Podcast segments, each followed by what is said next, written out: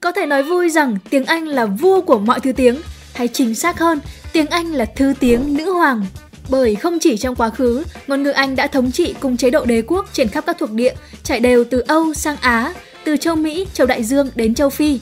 Mà còn vì cho đến tận ngày nay, tiếng Anh vẫn là thứ tiếng phổ biến nhất, là ngôn ngữ quốc tế dùng để kết nối, giao thương và phát triển kinh tế xã hội giữa các đất nước, dù họ có ở cách xa nhau cả nửa quả địa cầu.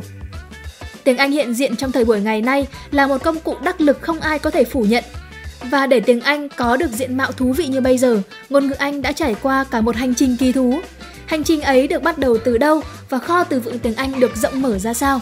Cùng chúng mình tìm hiểu qua bài viết Từ vựng tiếng Anh được hình thành như thế nào của tác giả Lưu Phong Trường đăng tải trên website của Spider Room nhé. Link bài viết của chúng mình sẽ gắn ở phần mô tả của video. Còn bây giờ thì cùng bắt đầu đi tìm hiểu nguồn gốc của tiếng Anh thôi nào. 1. Các thời kỳ hình thành của tiếng Anh Thực không dễ dàng để truy tìm nguồn gốc của tiếng Anh bởi vì đây là một ngôn ngữ kết hợp giữa tiếng Pháp, tiếng Latin và tiếng Bắc Âu cổ. Tiếng Anh hiện đại có rất nhiều từ và gốc của từ thì lại có nhiều tương đồng với các ngôn ngữ gốc Latin như tiếng Pháp và tiếng Tây Ban Nha. Tuy nhiên, hơn một nửa trong số đó có nguồn gốc cổ xưa hơn, đó là từ tiếng Anh cổ hay còn gọi là Old English. Thuật ngữ Anglo-Saxon cũng được dùng để chỉ Old English. 1. Tiếng Anh cổ và câu chuyện của người Anglo-Saxon năm 450 đến 1066. Tiếng Anh cổ hay Old English là ngôn ngữ được sử dụng bởi ba tộc người là Angles, Saxons và Jutes. Ba dân tộc sống tại đảo Anh từ thế kỷ thứ 5 sau công nguyên và thường được biết đến với tên Anglo-Saxon. Trước khi họ bị xâm lược bởi người Norman vào năm 1066. Từ thế kỷ thứ 8 đến thế kỷ thứ 11, người Anglo-Saxon bị xâm chiếm bởi tộc Viking, khiến cho tiếng Anh cổ cũng bị ảnh hưởng bởi tiếng Old Norse của người Viking. Những từ như là drag, kéo lê, ransack, lục soát, fast, nhanh chóng và die, chết là những từ thuộc tiếng Old Norse do những chiến binh hung hãn người Viking để lại. Mặc dù người Viking có thể đã cướp, giết và hãm hiếp những người Anglo-Saxon, nhưng theo các nhà ngôn ngữ học, họ cũng mang đến cho tiếng Anh hơn 2.000 từ vựng mới. 2. Thời kỳ Bắc thuộc 1100 đến 1500 Như đã đề cập, đến năm 1066, người Norman, một tộc người ở miền Bắc nước Pháp, dẫn đầu là công tước William, đã xâm chiếm Anh. Họ nhanh chóng trở thành giới thống trị xã hội Anh, kéo theo đó tiếng Pháp và tiếng Latin cũng tạo được tầm ảnh hưởng. Lúc bấy giờ tầng lớp thấp hèn thì dùng tiếng Anh, còn giới quý tộc dùng tiếng Pháp. Tiếng Anh lúc bấy giờ cũng kết nạp thêm những từ như là judge vào năm 1290, jury vào năm 1400, evidence vào năm 1300 và justice vào năm 1154 từ bộ máy thống trị của người Norman. Song song với đó, tiếng Latin được phổ biến tại nhà thờ và nó cũng là ngôn ngữ chính thức của Kinh Thánh. Cũng tại thời điểm ấy, những từ để chỉ gia súc lần lượt là bò, cừu và lợn trong tầng lớp nông dân là cow, sheep và swine, trong khi giai cấp thống trị và tầng lớp quý tộc thì lại dùng beef, mutton và pork. Dưới thời đại của người Norman, tiếng Anh có thêm khoảng 10.000 từ vựng mới được thêm vào. Tiếp đến là giai đoạn của cuộc chiến tranh trăm năm, cuộc chiến tranh giành giật lãnh thổ của vua Pháp và hoàng tộc Anh. Từ năm 1337 đến 1453, có thêm hàng loạt các từ vựng liên quan đến quân sự và chiến tranh được thêm vào như là armies, tức là quân đội, navies, nghĩa là hải quân và soldiers, nghĩa là quân lính.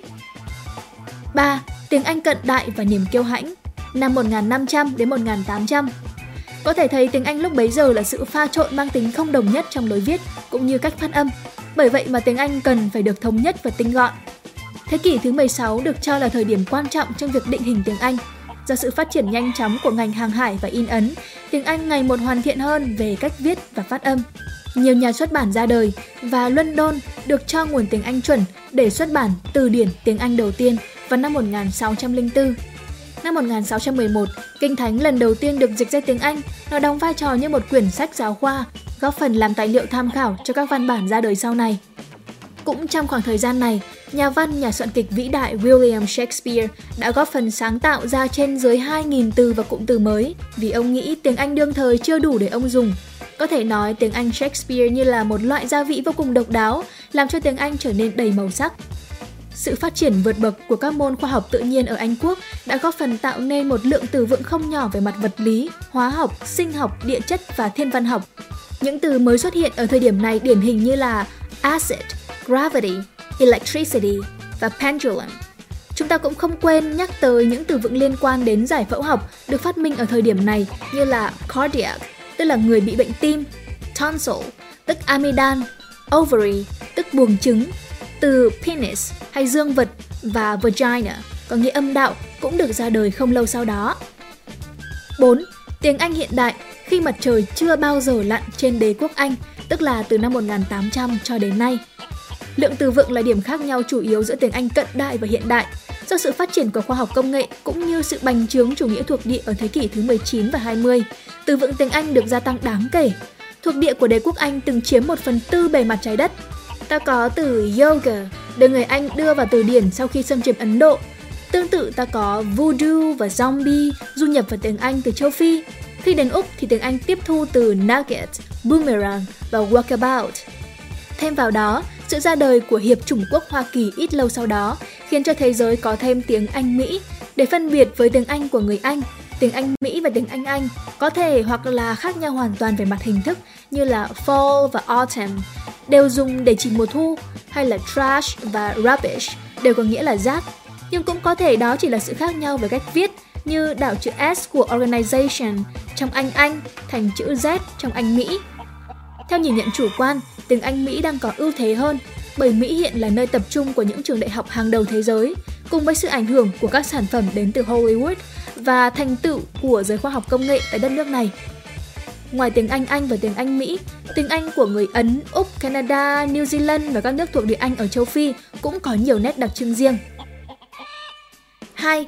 Quá trình phát triển của từ vựng tiếng Anh hiện đại Sau khi tiếng Anh được định hình hoàn thiện, người ta bắt đầu quan tâm đến việc viết cho nó một quyển từ điển chính thức. Bắt đầu từ năm 1857 và kết thúc vào 70 năm sau đó, quyển từ điển mang tên Oxford được ra đời. Nó được xem là một trong những quyển sách làm chuẩn mực cho tiếng Anh hiện đại. Sự thật là mỗi năm có hàng ngàn từ mới được thêm vào kho từ điển tiếng Anh Oxford. Câu hỏi được đặt ra là những từ này đến từ đâu và tại sao chúng có thể thâm nhập vào cuộc sống hàng ngày? Một, Từ giao thương và học hỏi một trong số những cách tiếng Anh được hình thành và thâm nhập vào cuộc sống hàng ngày đó là qua con đường thương mại quốc tế. Thương mại quốc tế chẳng những mang lại cho người Anh nhiều hàng hóa giống cây trồng và hương liệu mà còn làm giàu cho ngôn ngữ của họ. Điển hình như là từ coffee đến từ tiếng Ả Rập, spaghetti của tiếng Ý và curry của tiếng Ấn Độ. 2. Từ sự tìm tòi một cách để diễn tả một tình trạng, trạng thái. Trong nhiều trường hợp khác, mượn tiếng nước ngoài là một giải pháp tối ưu để diễn tả trạng thái cảm xúc hoặc ý tưởng phức tạp và sau đó biến nó thành một từ tiếng Anh. Ví dụ, những lần ta cảm thấy hiện thực đang diễn ra trước mắt như đã từng bắt gặp ở đâu đó, thì lúc này người Anh nghĩ rằng không còn gì hoàn hảo hơn từ déjà vu của tiếng Pháp để diễn tả tình trạng ấy. Ta có từ naivete mà tiếng Anh mượn từ tiếng Pháp vào cuối thế kỷ 17 có nghĩa để ám chỉ những người non kinh nghiệm, thiếu khôn ngoan hoặc quá ngây thơ. Có từ machismo mượn từ cộng đồng nói tiếng Tây Ban Nha ở Mexico vào những năm 1940 để thể hiện sự gia trưởng. Hay là có từ Schadenfreude từ tiếng Đức có nghĩa là cười trên sự đau khổ của người khác.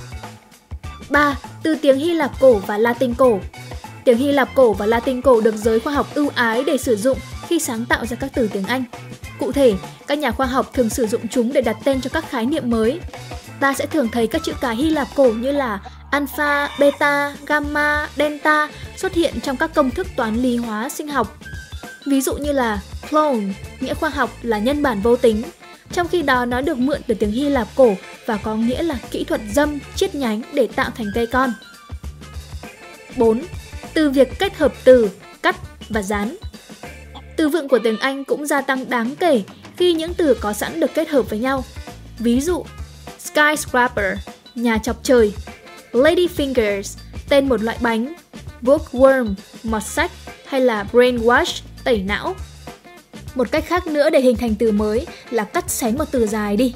Từ đó ta có public house thành pub, laboratory thành lab, telephone thành phone, situation, comedy thành sitcom hoặc cắt xén rồi pha trộn từ ngữ với nhau để tạo thành từ mới. Ta có advertisement cộng với entertainment tạo thành advertainment. Breakfast cộng với lunch thì thành brunch. Và tương tự với Spanish kết hợp với English, ta có Spanglish. Khác với những từ mượn từ nước ngoài, nhiều người có thể hiểu những từ vựng mới này ở những lần nghe đầu tiên. 5. Từ việc hồi sinh chúng và trao cho sứ mệnh mới. Một trường hợp thú vị hơn trong việc làm giàu kho từ vựng tiếng Anh đó chính là sự hồi sinh những từ cũ hoặc là thay đổi nghĩa của từ cũ. Từ villain từng có nghĩa là một người nông dân, nhưng ngày nay cộng đồng nói tiếng Anh lại hiểu nó theo nghĩa là một tên côn đồ. Geek từng là một từ để chỉ những người biểu diễn tạp kỹ ở thời Trung Cổ, nhưng với thời hiện đại, geek có nghĩa là những người tham mê thứ gì đó một cách điên cuồng, họ có thể rất thông minh và có phần kỳ quặc. 6. Từ việc là từ tiên phong cho một cái gì đó. Từ vựng mới cũng hình thành khi một công ty hoặc tổ chức tiên phong trong lĩnh vực hay một sản phẩm nào đó.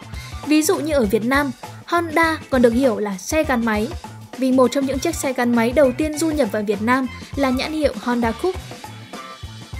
Tương tự ta có phablet, cái tên đã tự nó miêu tả được một thiết bị di động có kích thước màn hình nhỏ hơn máy tính bảng tablet, nhưng lại to hơn điện thoại thông thường, phone. Khi các công ty công nghệ lớn cho ra đời các sản phẩm công nghệ và dịch vụ tiên phong, những từ mới cũng đồng loạt trào sân như là Touch ID, Bionic Chip, Face ID, AI, Artificial Intelligence hay Google. Google lúc này thì không được viết hoa vì nó được xem như một động từ. Tương tự vậy, ta có FedEx, một dạng động từ chỉ một hành động chuyển phát một gói hàng hóa bằng dịch vụ của công ty FedEx. 170.000 chưa phải là con số cuối cùng. Hiện nay tiếng Anh hiện đại có hơn 170.000 từ vựng và với nhiều người đây có thể là một con số quá lớn, quá nhiều. Tuy nhiên, thế giới thay đổi liên tục, kéo theo là hàng loạt ý tưởng mới, phát minh mới tiếp tục ra đời. Hàng ngàn từ mới sẽ được tiếp tục được thêm vào từ điển mỗi năm. Nhưng cũng có một số từ sẽ không phù hợp với hoàn cảnh và nhu cầu xã hội thì sẽ chết đi hoặc bị ghẻ lạnh. Từ mới cứ vậy sẽ ra đời để lấp đi những khoảng trống. Đó là điều người ta đã và đang làm với nhiều ngôn ngữ khác trên thế giới. Tóm lại là, có thể thấy từ vựng tiếng Anh đã có một bề dày lịch sử thú vị, không chỉ trong quá trình hình thành theo năm tháng, mà còn trong cả quá trình phát triển, mở rộng ra những từ ngữ mới. Có thể nói tiếng Anh cho thấy cái tầm của một trong sáu ngôn ngữ quốc tế, cũng như sự thuyết phục khi nói đến tiếng Anh là nói đến ngôn ngữ phổ biến nhất thế giới, ngay cả khi mới chỉ bàn ở khía cạnh từ vựng của tiếng Anh thôi.